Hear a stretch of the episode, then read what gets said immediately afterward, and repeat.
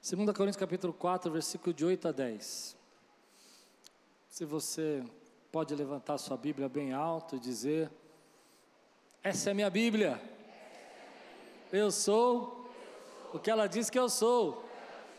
Eu tenho o que ela diz que eu tenho.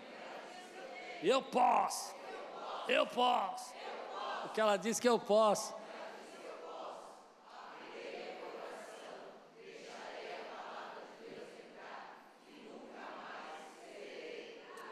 Amém. Tema de hoje que eu quero ministrar e falar com você: plano de batalha contra a frustração. Plano de batalha contra a frustração. Você pode repetir comigo? Plano de batalha contra a frustração. Você esquecer tudo que eu vou pregar hoje, você guarda essa frase. Plano de batalha. Deus te deu um plano de batalha contra a frustração. Essa história começa, eu não sei quantos é, assistem o culto de quinta. Eu tenho já dois, duas quintas ministrados sobre isso, falando sobre cuidar de você mesmo, né? Como a gente percebe que as pessoas estão sobrecarregadas. Se você não ouviu, assiste. Sobre essa questão da gente não ter tempo para se cuidar. Na última quinta eu preguei sobre limites, limites muito além do dizer não. Ou seja, a gente acha que por limites é só dizer não mas também é dizer sim para algumas coisas. Quando a gente diz pra, sim para algumas coisas, está pondo limites para outras. Amém? E a gente trabalhou muito isso, foi muito legal, assim, foi um culto diferente, muito feliz, muito alegre. E hoje, é, e por que, que eu estou ministrando sobre isso? Eu tive um sonho, e Deus fala muito comigo sobre sonhos, sabe? Com sonhos. Eu, eu tenho sonhos às vezes, e eu consigo discernir quando Deus fala comigo com sonhos e quando é sonhos naturais. Eu tive um sonho que nós estávamos construindo uma torre aqui, uma, um prédio grande assim, era um, não era muito largo, não era grande o prédio, era só um prédio fino como se fosse uma torre. Mais ou menos uns 3, 4 metros de, de largura, 4 metros assim, quadrado. E ele subia muito alto, muito alto. E de repente é, as pessoas me ligavam e pediam para eu vir para a igreja, e era dentro da igreja essa torre. E diziam: Olha, é, as colunas não aguentaram. Ficou muito peso, sobrecarregou as colunas. E quando a gente raspava assim a parede, nós víamos a coluna envergando, como se fosse uma barriga. Ela tinha envergado, ela não tinha quebrado, mas ela tinha envergado. Eu falei: não, nós vamos consertar isso. E uma das pessoas que estava fazendo a obra, não era o Beza, estava fazendo a obra no sonho, ele dizia assim: não, não esquenta, não cai não. Deixa assim mesmo. Ele dizia, não, mas não pode deixar essa coluna assim, vai cair esse prédio aqui. Não, não cai, aguenta, só está torto. Eu falei, não, mas não pode ter coluna torta. E aí ele vinha, engraçado, no sonho, e colocava um chapéuzinho. Não era um chapéuzinho, era um, um, bico assim em cima do prédio. E falava assim: não, é só pôr esse bico aqui em cima do prédio, tipo assim, mais um pouquinho de peso, né? E aí ele aguenta mais esse pouquinho, e pronto, já terminamos e deixa assim. Eu dizia, não. E aí, interessante que no meu sonho, era com pessoas reais, e chegou a, a, o engenheiro que faz a obra aqui conosco, que é o engenheiro que assina os projetos aqui. Ele disse, não, não, tem que consertar essa coluna. E aí, no sonho, eu fiquei bravo, eu disse, seguinte, eu não quero nem saber o que vocês vão fazer. Quem errou, quem comprou ferro menor, quem comprou, quem, alguém tinha comprado ferro mais fino, sabe? Eu disse, eu não quero nem saber, vocês vão desmontar isso aqui e construir de novo. Bravo. E acordei. Fui caminhar, fui orar, estava orando, caminhando, o Espírito Santo me lembrou desse sonho. E falou, eu falei, Deus, eu não entendi esse sonho, o que, que o Senhor quer falar conosco? E Deus falou, minhas colunas estão sobrecarregadas. Sobrecarregadas.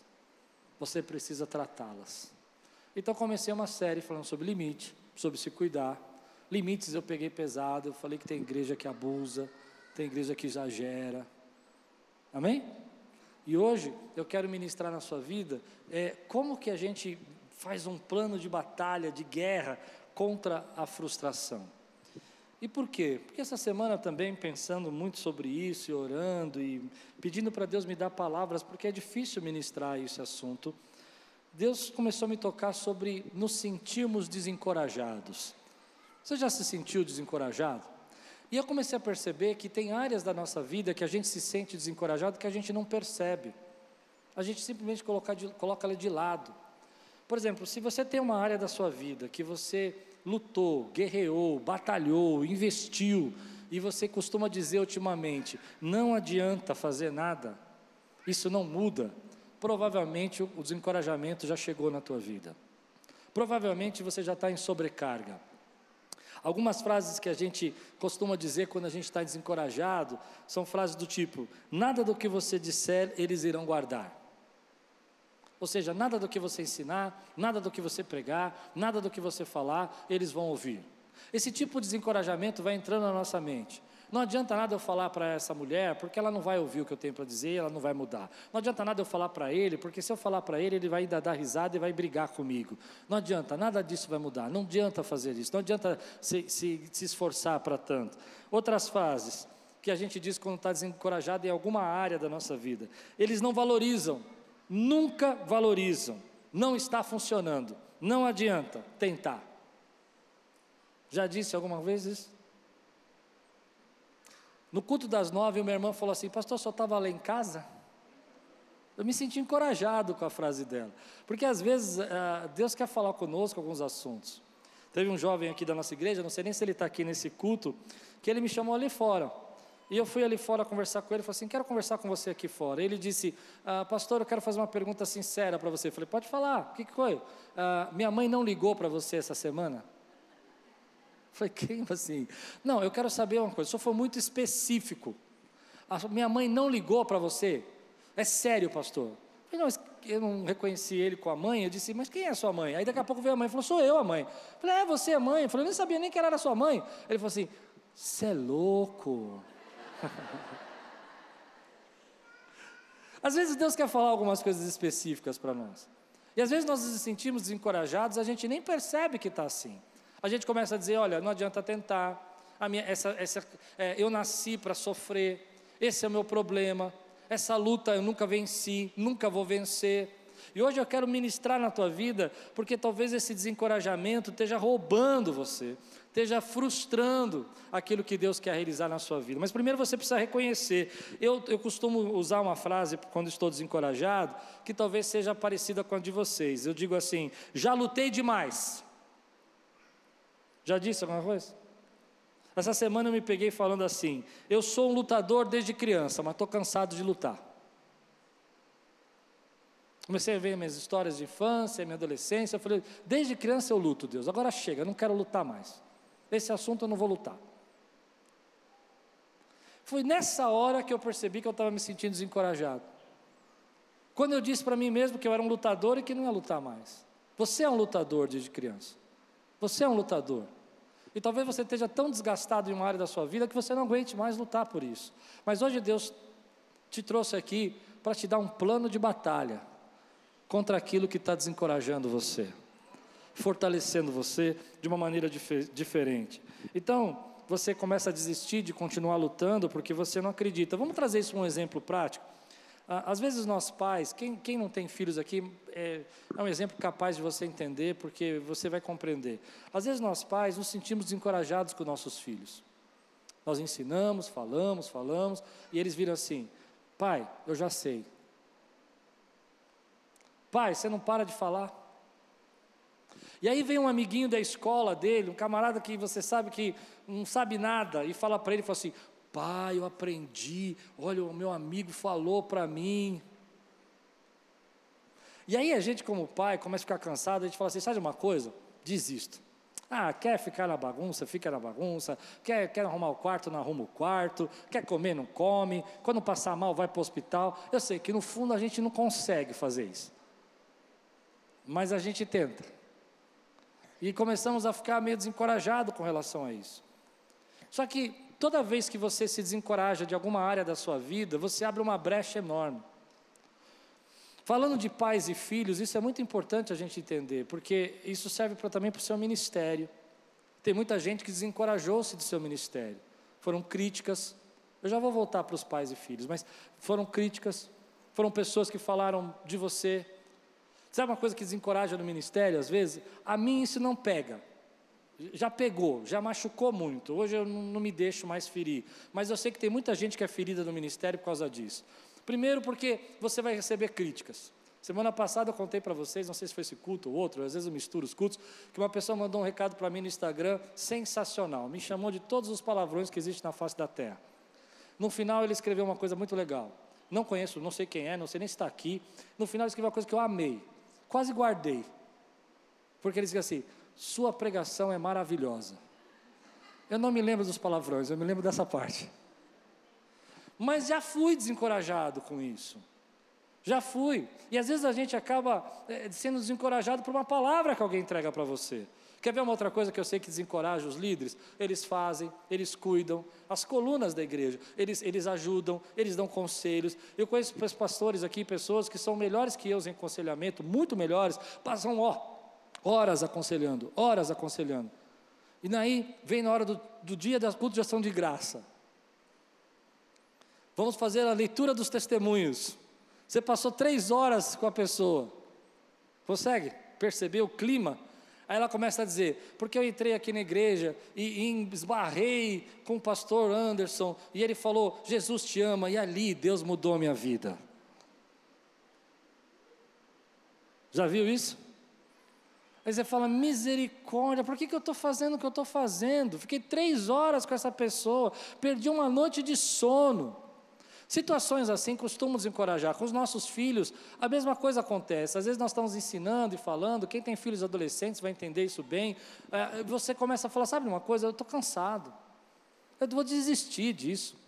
Eu não vou falar mais nada. Mas aí que há o problema. Quando você desiste disso por causa de um desencorajamento, porque alguém te barrou, ou porque alguma coisa aconteceu na sua vida, você está deixando de fazer aquilo que Deus chamou você para fazer. Seus filhos foi um presente de Deus na sua vida. E aquilo que você vai gerar na vida deles, só você pode gerar.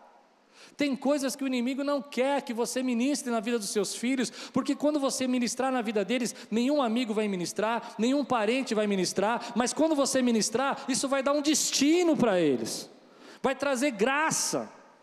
A mesma coisa do nosso ministério. O inimigo não quer que você ministre, não quer que você fale, não quer que você ensine, porque quando você ensinar, quando você ministrar, por mais que haja fracassos, por mais que haja pessoas que não vão receber o que você está ensinando, você está dando destino para a família, está dando destino para aquelas crianças que você ensina na igreja da criança, está dando destino. Eu sei que eu estou pregando aqui, tem gente que não vai ouvir nada que eu estou pregando, isso é normal, mas tem 3, 4, 10, 15, 20, 60 que vão tomar um destino de Deus e vão sair daqui encorajados para fazer a obra do Senhor. É, eu quero ouvir você dizer glória a Deus. Tem gente que eu vou terminar o culto vai, vai mandar hoje, hoje, escuta o que eu vou dizer para você. Eu vou terminar essa palavra e vai mandar um link para mim de outro pastor que pregou. Não, você não entendeu. Deu para entender? Vai mandar para mim. Estava aqui. E aí você olha aquele link que ele mandou, não que o pastor pregou nada errado, é uma benção a pregação do pastor. Você fala, o cara não ouviu nada que eu falei. Acabei de pregar. Ei, você não pode deixar que situações como essa roubem o seu destino. E já falei, esses assuntos que eu estou falando não, não, não me atrapalham mais, mas já me atrapalharam. Eu conheço líderes que ficam chateados porque ministram na vida da pessoa e a pessoa nunca reconhece o que ele fez. Eu conheço líderes que são criticados, fazem, fazem o seu melhor. Mães, pais, que dão, dão, dão a vida pelos seus filhos e são criticados. E chega uma hora que esse desencorajamento vai entrando na nossa vida. E você não percebe os efeitos disso. Você vai abandonando o seu destino. Você vai abandonando o seu propósito. Você vai se deixando de lado e vai fazendo com menos força, com menos vontade, aquilo que Deus mandou você construir. Deus chamou você para construir algo. Deus deu algo a você para realizar. E uma das artimanhas do inimigo é desencorajar você. E eu sei que tem muita gente nesse tempo que passou por processos, passou por dificuldades, que está vivendo os efeitos do desencorajamento. O que, que são esses efeitos? Ah, você começa a desconfiar de Deus no nível fundamental, sabe? No nível básico. Você começa a dizer assim, sabe, eu acho que isso que eu tenho que fazer não está funcionando. Eu acho que essa voz que eu ouvi falar comigo, que eu devia fazer isso, essa voz não tá, não foi Deus. Eu acho que Deus não vai me apoiar mais nisso. Se Deus quisesse para fazer isso, Ele já tinha feito. Já disse isso também? Se Ele quisesse fazer isso, Ele já tinha feito, Ele não fez. E eu começo então a desconfiar de Deus no nível básico. Desconfiar do que eu ouvi, desconfiar do que eu recebi como uma palavra profética. Mas nesse tempo Deus tem falado comigo, desde domingo à noite, essa palavra entrou na minha cabeça. Final do culto domingo à noite, Deus falou algo comigo sobre a pesca milagrosa. Deus falou, eu estava pregando outro assunto sobre a pesca milagrosa. E Deus falou assim: eles pescaram segundo uma palavra profética. Jogue as redes. E eu fiquei pensando quanta frustração já carreguei na minha vida por tentar jogar redes que não estavam debaixo de uma palavra profética. Deus está nos ensinando nesse tempo a, nos, a, a caminhar debaixo de uma palavra profética. Você precisa entender o que é isso. Quando você tem uma palavra profética, quando Deus está te dando uma palavra espiritual, onde você caminha sobre ela, a responsabilidade da pesca é do Senhor, a sua é jogar a rede. Chegou um tempo que nós precisamos caminhar embaixo de uma palavra profética. E a palavra profética de Deus para a tua vida não é desencorajamento, não é frustração. A palavra profética de Deus para a sua vida é coragem. Tem uma Roma para você chegar. Tem um lugar para você chegar. Tem algo para você realizar na tua vida. Eu quero caminhar debaixo da palavra profética e não debaixo dessas vozes que eu fico escutando, dizendo que não funciona, que não vai dar certo, que não adianta mandar mais um currículo, que não adianta conversar, que não adianta é, tentar resolver, porque tudo que a gente faz não faz, não funciona, não resolve. Eu quero vaziar debaixo de uma palavra profética. Ainda que eu tenha pescado uma noite inteira, eu quero ouvir a voz do meu Senhor dizendo: jogue a rede outra vez. Embaixo dessa palavra, eu começo então a pescar aquilo que Deus chamou eu para fazer. Hoje Deus está chamando você para caminhar embaixo de uma palavra profética esse desânimo, esse desencorajamento rouba da gente essa palavra profética, porque a gente começa a desconfiar daquilo que Deus está falando. Ela impede de você viver o seu destino, ela impede de você criar o destino que você ia criar para os seus filhos, para aquelas pessoas que você ama, para aquilo que Deus chamou. E nós não estamos falando só de filhos, não, nós estamos falando que isso afeta toda a nossa vida: relacionamento, casamento. Talvez você esteja desencorajado com o seu casamento, talvez você esteja desencorajado com a sua vida financeira, talvez você esteja desencorajado com o ministério ministério, talvez você esteja desencorajado com igreja. E você nem percebe isso. Você só conseguiu criar frases que te protegem. Mas Deus te trouxe aqui para te dar um plano de batalha contra o desencorajamento. Você recebe? Você entendeu o que é a frustração, o que é o desencorajamento? Você entendeu como ele afeta a tua vida?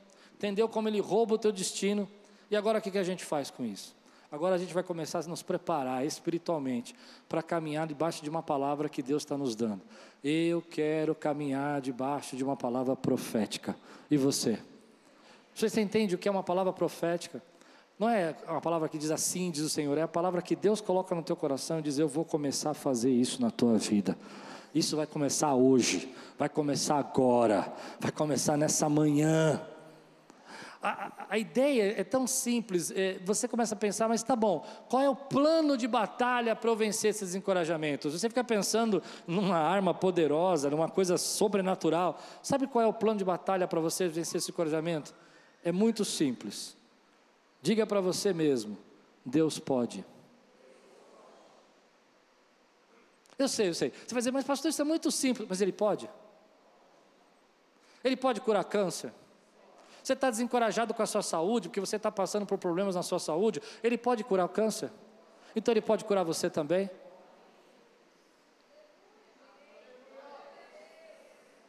Gostei desse aleluia.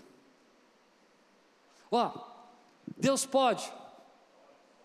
Às vezes a gente começa a dizer tantas coisas, sabe? Não, porque veja bem, não funciona. Deus pode mudar a sua família. Deus pode mudar seu marido. Eu sei, eu sei que ele não mudou ainda. Você já ora há muito tempo. Mas aí vem a segunda questão do plano de batalha. A primeira é que você precisa voltar a acreditar que Deus pode. A segunda é que você talvez esteja julgando o resultado cedo demais. Escute, um dos problemas que me afeta na, na, minha, na meu desencorajamento não é trabalhar muito, não é me esforçar, não é fazer as coisas, não é lutar. Lutar não me incomoda. Eu já disse para você que eu sou um lutador, gosto de lutar. Mas deixa eu dizer uma coisa para você: me incomoda não ver resultado. Me incomoda lutar, lutar, lutar e não ver mudança. Aí o desencorajamento me pega. Quando eu estou fazendo uma coisa, estou ensinando, estou ensinando, e eu vejo que ninguém ali está aprendendo, não vejo mudança em ninguém, eu falo, estou fora. Eu me desencorajo. Ou eu estou tentando aprender alguma coisa e não vejo mudança em mim. Não é assim que o, desencorajamento começa na sua vida? Não é que você não, não luta. Você é um lutador, você gosta de lutar, mas você fica desencorajado, principalmente quando você não vê mudança. Você fala, olha, eu estou fazendo tanta coisa, eu não estou vendo nada diferente. Toda hora esses problemas iguais. Toda hora eu falando e as pessoas não, não, não mudam. Aí eu fico desencorajado. Esse de novo essa situação, de novo esse problema em casa, de novo, já falei isso. É nessa hora que você começa a enxergar que as coisas não estão mudando, não é porque você não tem força para lutar, não é porque você não é forte, não é porque você não aguenta, é porque você lutou, lutou, lutou, lutou, foi, mandou, fez, fez entrevista, tentou ser contratado, fez tudo que podia, trocou sua roupa, você fez o que mandaram e você não recebeu o resultado. É nessa hora que o desencorajamento vem. Mas aqui tem uma lição para mim, que eu acho fantástica isso é que o desencorajamento vem na nossa vida, ele chega na nossa vida, porque a gente não consegue perceber, a gente não consegue enxergar que nós estamos julgando cedo demais. Cedo demais. Vou contar algumas histórias para você entender. A primeira é do apóstolo Paulo que diz assim: De todos os lados somos pressionados, mas não, não desanimados. Olha o que ele está dizendo: a pressão é grande, mas eu não vou desanimar. E hoje, olhando para a história de Paulo, se eu tivesse nesse dia e estivesse julgando como você está julgando a tua história, eu você dizia para ele, Paulo, não está adiantando. Olha o que está acontecendo, a perseguição só aumenta, as lutas só acontecem. Mas olhando para cá, eu falo, aleluia, Paulo, porque você não desanimou, porque a palavra de Deus chegou, ela chegou à Europa, aleluia. Então, muitas vezes nós estamos desanimados porque a gente não está vendo resultado, só que você está procurando resultado cedo demais. Há uma história bíblica que eu amo, e ela fala muito para mim sobre isso. Você imagina José, ele recebe um sonho. O sonho diz que a família dele vai se curvar diante dele. Amém? Bênção. Ele fica feliz. O que, que você imagina? Uau, papai do céu me chamou, eu, você agora, o líder dessa casa. E um dia ele vai entrando, então, guarde essa história que eu vou usar daqui a pouco. Ele vai entrando para ver os seus irmãos. Ele nunca imaginou que os seus irmãos fossem querer matá-lo. Não acredito que José saiu de casa e falou assim: não, não vou lá porque eles vão me matar. Irmão. Mas eles não matam, eles vendem. José fica tempos e tempos, tempos, tempos, tempos preso. Depois ele vai sair preso, ele vai ficar mais um tempo governando o Egito. E o sonho? José pode dizer: Deus não está funcionando. Meu pai não sabe nem que eu estou vivo. Mas se você ler o capítulo de Gênesis 46, 45, ainda não aconteceu nada. Mas se você chegar no 48, se eu não me engano, a história começa a mudar. E aquele sonho está acontecendo. Então você às vezes está tão desanimado, tão frustrado, porque você esqueceu que Deus pode. E esqueceu, querido, que você está julgando a tua história, mas ainda tem capítulos para ser escritos. Deus está escrevendo os seus capítulos hoje. E se para qualquer pessoa que está no meio dos seus capítulos, você disser para ela assim: Olha, você está lutando à toa, ela vai dizer: É verdade. Se você chegasse aqui na Quírios há 20 anos atrás, enquanto nós estávamos nos primeiros 10 anos dessa igreja, e você dissesse para mim que eu estava lutando à toa, eu ia dizer para você: É verdade. Mas as pessoas estavam me julgando cedo demais. E talvez você esteja se julgando cedo demais, porque as pessoas nos julgam por aquilo que nós fazemos, por os nossos fracassos. Elas não sabem o que Deus está gerando na sua vida. Elas não sabem o que Deus está fazendo na sua vida. Então elas começam a julgar você pela página que você está. Mas Deus já sabe o final do livro. Deus já sabe o final do livro. Então, o problema que a gente lida com essas questões de desencorajamento e frustrações é que a maior frustração que acontece na nossa vida é porque a nossa expectativa não condiz com a nossa realidade. Então a gente olha para a nossa vida, a gente começa a dizer assim: não, eu esperava que isso fosse assim, mas a minha realidade é que está sendo assim. E aí você tem inúmeras histórias na Bíblia, inúmeros textos para você olhar para isso. Eu gosto muito da expectativa dos apóstolos. A expectativa deles era enorme que Jesus ia vir, ia chegar, ia dominar o Império Romano, ia libertar o povo de Israel. Essa era a expectativa deles. Amém? E de repente a expectativa deles está frustrada, porque Jesus não faz nada disso e morre. E a Bíblia vai dizer para nós que eles ficam escondidos, em, trancados dentro de casa. Lembra que a gente estudou os últimos domingos isso? E eles estão lá, pescando, desanimados, porque a expectativa não aconteceu. E aqui está a terceira lição que você precisa tirar.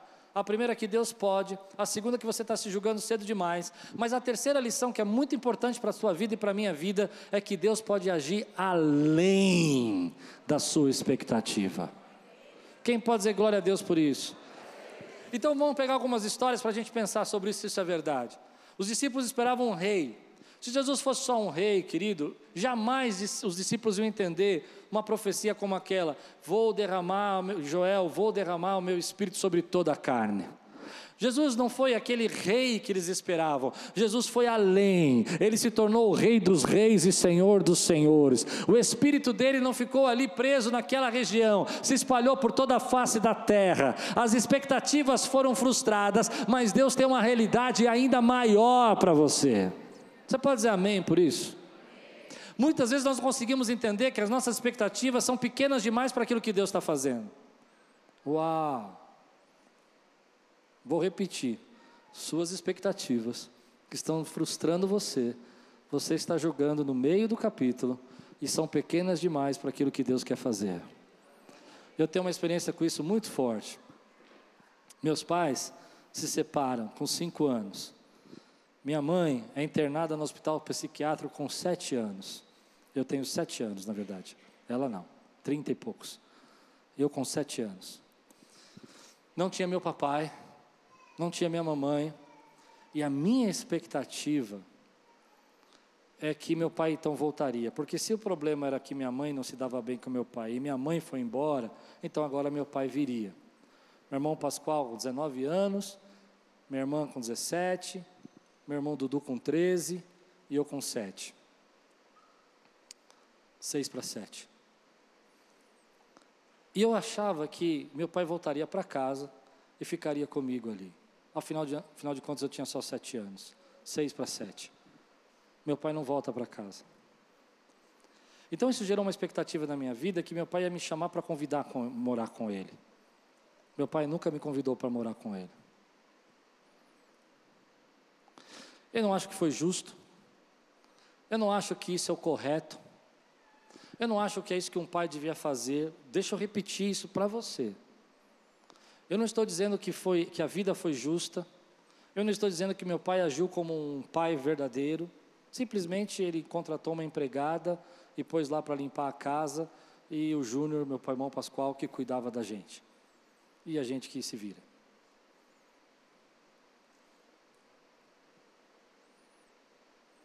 Aquilo frustrou todas as minhas expectativas. Um sentimento de rejeição veio dentro de mim. Porque eu entendia que meu pai saiu de casa por causa que minha mãe não se dava.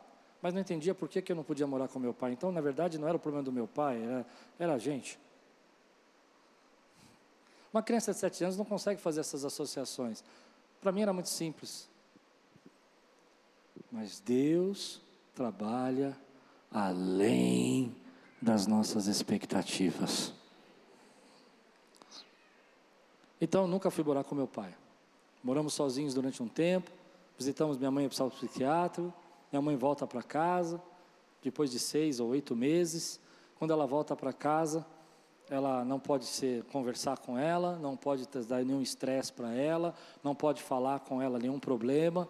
Ela está praticamente dopada de remédios. Ok. Por que, que Deus permitiu minha expectativa ser frustrada? Hoje eu olho para trás, naquele dia eu estava escrevendo o capítulo ainda. Hoje eu olho para trás e digo, Senhor, obrigado. Porque se eu tivesse ido morar com meu pai, muito provavelmente você não ia conhecer o pastor Klaus. Você ia conhecer um outro Klaus, não o pastor Klaus. A minha expectativa era boa, era justa e honesta, a sua é justa e honesta, mas o que Deus tinha para mim era muito maior. Não, não, você não entendeu. O que Deus queria fazer na minha vida, se Ele cumprisse a minha expectativa, ia ser menor do que Ele queria gerar na minha vida. Então, depois dos 14 anos, fiquei muito amigo do meu pai. E um dia conversando com ele, ele passando as neuroses dele, as brigas, as confusões da mente dele, eu já com uma idade um pouco mais madura, eu olhei para ele e falei assim: graças a Deus. Ele, graças a Deus por quê? Porque você não me chamou para morar com você. Porque senão eu ia ficar doidinho que nem você. Aí ele deu risada, a gente já era bem amigo, ele deu risada e falou: É mesmo, né? Falei: Jesus, como você é complicado, homem. A gente era muito amigo. Eu disse: Você é muito doido, muito complicado. Ele falou: Você acha? Eu falei: Misericórdia. Deus foi além das minhas expectativas. Você está desencorajado porque você tem expectativas frustradas, mas você não está enxergando que Deus vai além. Na vida de José, Deus foi além das expectativas. José não simplesmente ficou na casa dele ali, ele se tornou o governador do Egito, ele trouxe alimento para a família dele. Na vida dos apóstolos, Deus foi além das expectativas. Eles não reinaram ali com Jesus no reino físico, mas receberam poder e graça do Senhor e mudaram o mundo. Mudaram o mundo. Deus está indo além das suas expectativas hoje. Você precisa pegar esse desencorajamento e fazer duas coisas com ele. E eu quero terminar assim. Duas coisas que você precisa fazer com esse desencorajamento. A primeira delas, não deixe essas suas expectativas frustrarem os planos de Deus. Lembra dos apóstolos, dos discípulos no caminho de Emaús? Eles estão andando tristes, chateados, voltando para casa. Eu acho fantástico, porque muitas vezes já me senti assim. Quando a gente está desencorajado, a gente quer voltar para casa. A gente fala assim: ah, cansamos, né? Tentamos, né? Já deu. E eu acho linda a frase que eles falam. Essa frase marca: esperávamos. Lembra disso? Lucas 24. Esperávamos que eles fossem a resposta, né? O, o, o, rei de Israel. Ele vai dizer isso com uma, uma clareza. Isso mostra a expectativa frustrada. Então Jesus vai, e hoje Deus está fazendo isso na sua vida. Escute, você está voltando para casa e dizendo que você não consegue lutar mais. E Jesus está passando a mão sobre o teu ombro agora e falando assim: não, não, não, não, vamos voltar para Jerusalém, porque Ele ressuscitou. Ele foi acima das suas expectativas. O que Ele tem para fazer é muito maior. Então a primeira coisa, não permite que essa frustração toda roube o que Deus quer gerar na tua vida na vida dos teus filhos, na vida do seu casamento, na vida do seu trabalho, na vida do seu ministério, naquilo que Deus chamou você para fazer. E a segunda coisa, que eu acredito que é libertador, hoje eu estou tratando colunas, e eu quero tratar as colunas dessa igreja, Igreja Quírios, nós não temos que provar mais nada para ninguém. Vou repetir de outra forma: você não precisa provar mais nada para ninguém. Querido, ninguém mais precisa saber o que, que você já sabe, que Deus está escrevendo o teu capítulo ainda, e você fica tentando carregar um fardo, querendo provar para os outros que Deus é com você. Ei, aqueles que te amam sabem que Deus é com você, e quem não te ama, não importa o que você faça, não vai saber nunca que Deus é com você. Eu, eu tinha uma expectativa que quando a igreja crescesse, um pouco mais assim, isso alguns anos atrás. As pessoas iam me respeitar mais. Não estou falando de, de, de, bajulação, não. Tratar com certo respeito, sabe? Afinal de contas, né? Escrevi livros, fiz programa de televisão, fiz debate, ando com pessoas muito sábias. Eu achava que as pessoas iam me respeitar mais. Eu aprendi uma coisa: quem te ama, te respeita quando você não faz nada e te respeita quando você faz tudo. Agora, quem não te ama, não te respeita no momento nenhum não adianta você provar para ela o quanto você serve, o quanto você busca, isso não resolve. Então, querido, essa é a terceira frase que você vai dizer nesse sermão hoje para não esquecer. Eu não preciso provar nada para ninguém. Por quê? Por quê? Porque eu sei, Deus é na minha vida. Porque eu sei que Ele está escrevendo um capítulo porque eu sei que Ele está trabalhando muito além das minhas expectativas, que Ele está indo além daquilo que eu podia sonhar. Nem olhos viram, nem ouvidos ouviram, nem jamais penetrou no coração do homem o que Deus tem preparado. O que Deus tem preparado. O que Deus tem preparado para aqueles que o amam. O que Deus preparou para você, querido, ninguém consegue entender. Então não deixe o desencorajamento roubar o teu destino. Não permita que coisas como essa, essa frustração toda, venha fazer você esquecer que Deus trabalha além da sua expectativa. Perceba nas histórias bíblicas, algumas coisas acontecem ali que você fala não faz sentido nenhum. Paulo preso, Atos 24 que nós lemos agora, coragem, você vai pregar a Roma, ele está preso. Deus está criando um caminho, Deus está indo além das expectativas. Mas perceba, querido, que esse peso, esse fardo que você carrega, tentando encaixar suas expectativas com o que Deus está fazendo, é porque você está se julgando muito cedo. Deus não acabou ainda. Ele está escrevendo a história. Eu gosto muito de conversar com alguns pastores e eu fiz um podcast com um pastor que tinha 63 anos de idade, e ele contando para mim as experiências dele. Escreveu mais de 157 livros, pastor Hernandes, e ele falou uma coisa que eu fiquei pensando: ele está escrevendo a história dele aos 63, e eu estou achando que a minha aos 51 acabou. Eu não está falando de mim, não. 63 anos ele está expressando no próximo livro, meu irmão, e você está falando assim: não, sabe, eu acho que não adianta tentar. Não é, não é difícil de entender? Ele começou a contar as experiências, eu iria pregar naquela semana nos Estados Unidos. Eu falei assim, mas é, você não cansa não? eu já estou cansado. Não é? E eu falei, sabe, isso é legal. É legal porque tem gente que acha que a história já acabou e Deus está escrevendo a história. Então deixa Deus colocar aí o ponto final nessa história, em vez de você querer terminar, deixar o capítulo inacabado. Receba coragem na sua vida. Receba força. Deus pode, meu irmão. Ele ainda pode. A gente precisa tratar essa desconfiança nesse nível e dizer para você: olha, sabe uma coisa? Eu não sei o que Deus está escrevendo agora no meu capítulo, eu não sei o que Deus está escrevendo agora no capítulo dessa igreja. O que eu sei é que essa igreja não precisa provar mais nada para ninguém. Não. Faz assim, ó. Põe a mão no seu coração e diz assim: Eu não preciso provar mais nada para ninguém, porque eu sei, sem dúvida, Deus é na minha vida.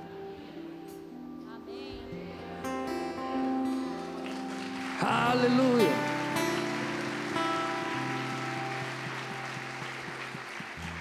Se você crê que Deus está falando com você agora, de uma maneira especial, se Deus colocou uma câmera lá na sua casa essa semana,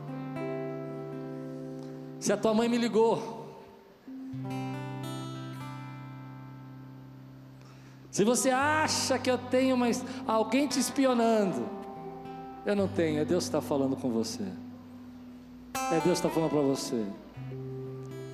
Ei, hoje eu estou te dando um plano de batalha para você vencer esse desencorajamento. Se Deus está falando com você, fica de pé no teu lugar. Eu quero orar com você agora. Eu quero que você receba coragem. Eu quero que você deixe a frustração aqui nesse lugar. Eu quero que você volte para casa, olhe para tua esposa e diz assim: Eu sei que ainda tem capítulos que Deus vai escrever. E a nossa história é fantástica. É uma história que nós já fomos longe demais para desistir dela e dê o maior beijo que você puder na sua esposa e diga assim: nossa história vai continuar. Eu quero que você abrace os seus filhos e diga: filho, não importa o quanto você lute, o quanto você grite, eu vou cuidar de você, porque eu sou teu pai. Eu sou aquele que Deus colocou na tua vida para gerar bênção sobre você. Ah, eu quero que você olhe para o seu ministério e diga: não importa o quanto eles me criticam, quanto eles falam, eu sei que a história do meu ministério não acabou, ainda tem capítulos para serem escritos. Eu quero que você olhe para o seu, para o seu trabalho E você diga: Senhor, há tanta coisa que eu não vejo mudança, mas eu sei que a minha vida pertence ao Senhor. Há um texto na Bíblia fantástico que fala sobre expectativas. É quando João Batista está preso. Pouco tempo atrás ele tinha alguns anos atrás, ele tinha manifestado Jesus como o Cordeiro de Deus que tira o pecado do mundo. Ele disse: Eis é o Cordeiro de Deus que tira o pecado do mundo. Ele sinalizou Jesus. Mas agora ele está preso, está esperando a morte. E de repente começa a vir um sentimento de expectativa frustrado. Sentimento de expectativa que não se cumpre. Eu não acho que foi incredulidade de João que fez ele chamar os discípulos e dizer: vai perguntar para ele se é ele mesmo ou temos que esperar outro. Eu acho que foi uma impaciência, foi uma expectativa não cumprida. E os discípulos de João vão até Jesus e falam: ah, o João está perguntando, ele está preso lá. Era o Senhor mesmo, tem que esperar outro. Eu acho que João tem na mente assim: eu sou primo dele, eu sinalizei ele. Eu, mostrei, eu, disse que ele ia ser aquele que ia resolver o problema desse pecado, desse, desse povo que está aqui na nossa terra. Então Jesus não dá uma resposta naquele momento, ele chama ele chama os seus, os seus, os seus, os seus discípulos, ele pega as pessoas que estão doentes, ele cura, ele cura os coxos, os aleijados, ele cura os cegos. E ele fala: Olha, agora vão lá e falam para João tudo que vocês viram aqui. E é interessante isso. E aí eles despedem esses discípulos. E João recebe então a única notícia: que os coxos estão andando, que os cegos estão vendo. Mas Jesus depois que os discípulos vão embora, chama as pessoas e diz assim: que saísse para ver no deserto? Um caniço que balança com fogo, com o vento? Ele diz: Olha, é muito mais que isso. Eu digo a vocês que dentre os nascidos de mulher não teve ninguém como João. E ele vai dizer assim: Olha, você precisa entender isso, que ele foi maior do que qualquer outro profeta.